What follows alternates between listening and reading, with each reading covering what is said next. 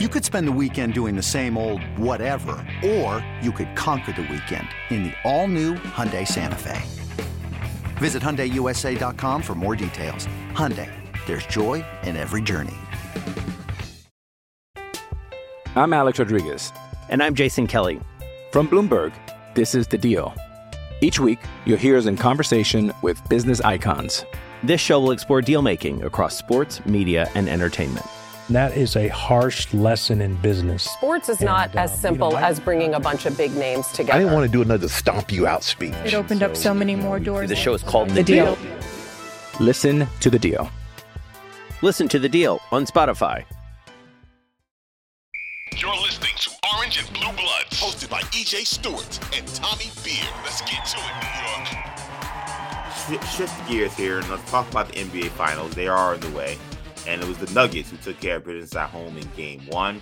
They beat the Miami Heat 104-93 to take a one nothing series lead. Nikola Jokic joined Jason Kidd as the only players in NBA history to record a triple double in their finals debut. He led all scorers with 27 points to go along with 10 rebounds, 14 assists. Jamal Murray added, added 26 points. Aaron Gordon had 17. Meanwhile, for the Heat, Bam Adebayo led them with 26 points, but it was a slow night for Jimmy Butler, who finished with a quiet 13 points in this one. So, Tommy, how much do you attribute the Nuggets win to Denver's long layoff and long rest that they got, and to Miami's fatigue in this game?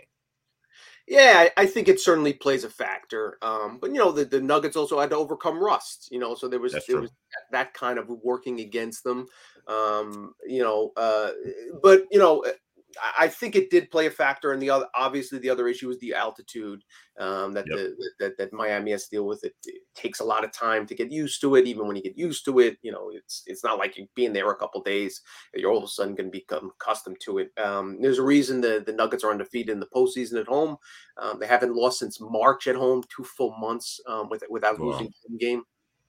Um, so I think all those factors certainly played into it. As, as we discussed, the, the talent gap is significant, um, uh, and I think the, the Heat have played, you know, uh, you know, the um, kind of caught the, the Bucks by surprise. They played a Celtics team that was, you know, teetering, you know, just a weird Celtics team that wasn't locked in and focused. Um, this Nuggets team, well coached, um, supremely talented, um, with the best player in the sport.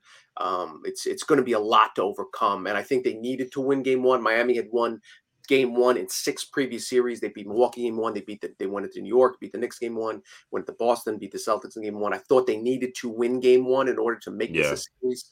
Um, they're in trouble now, obviously, and uh, I think it's kind of what we expected. I'm Alex Rodriguez. And I'm Jason Kelly. From Bloomberg, this is The Deal. Each week, you'll hear us in conversation with business icons. This show will explore deal making across sports, media, and entertainment. That is a harsh lesson in business. Sports is not And, as um, you simple know, I- as bringing a bunch of big names together. I didn't want to do another stomp you out speech. It opened up so many more doors. The show is called The Deal. Listen to The Deal. Listen to The Deal on Spotify. Yeah, they're in trouble. I, I agree, and usually I'm I, I'm not one to overreact to a game one, but you get the Nuggets to make only eight of twenty seven uh, from three point range. Michael Porter's just two eleven, two of eleven from three, and you know these numbers from Jokic and Murray are really good numbers and, and super high efficiency, but they weren't the insane, crazy numbers that they have put up in some of those games against the Lakers and against the Suns. So you have that kind of defensive performance and you lose by 11 points. You were pretty much not in the game for the majority of the game. That's a problem. And I do think that the fatigue to me uh, played a factor. I thought early on Miami looked like they had heavy legs. Uh, you saw Max Strus. Um, he was just uh, he was on a milk carton. I mean, the guy was over 10, over 9 from three.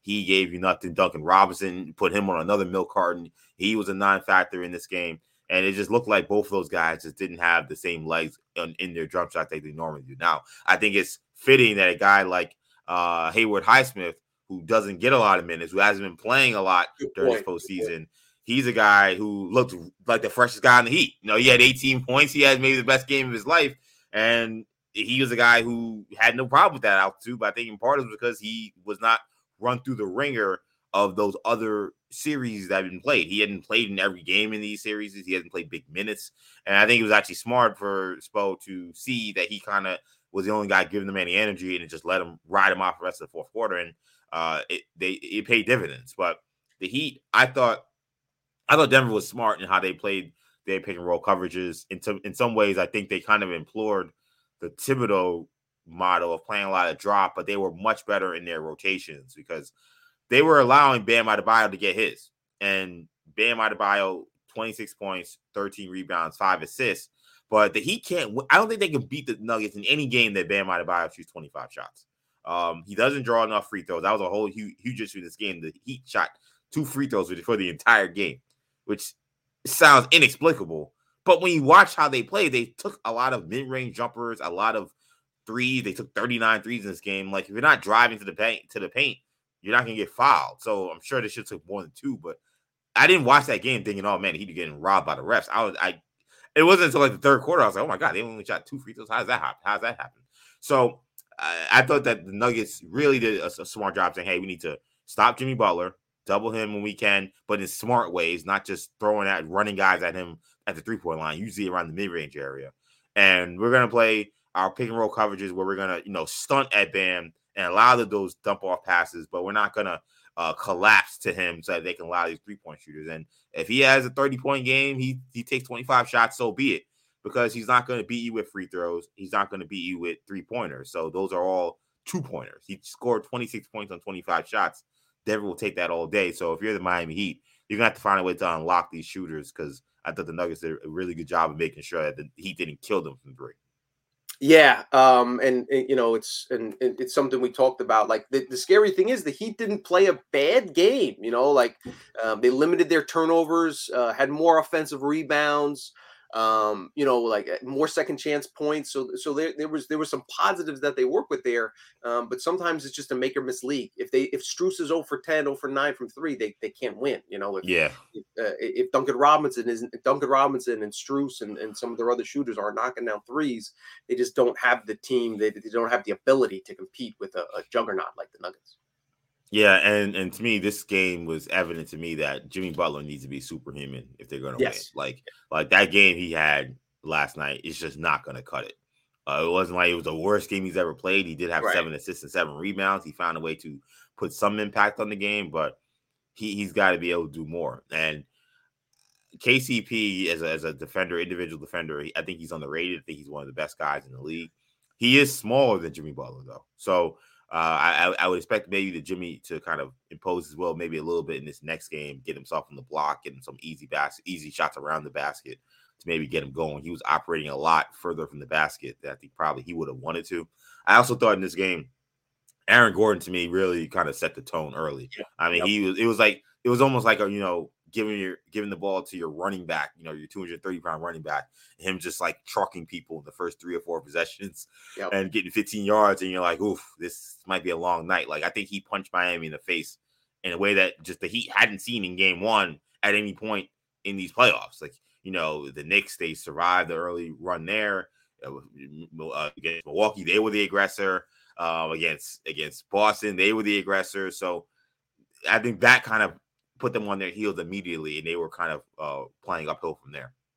Yeah, I think it's like, and and plus when you give your bell cow back, you know, a lot of touches and first down, seven yards, six yards, first down, eight yards it gets the offensive line, gets them involved, gets them chirping, and just kind of you know just builds and breeds confidence. Like if you can physically dominate a team, um, like you said, if you punch a team in the face right away, that that sends a strong message. And I thought that's what the, the, the Nuggets did, courtesy Aaron Gordon, just bullying Gabe Vincent time and time.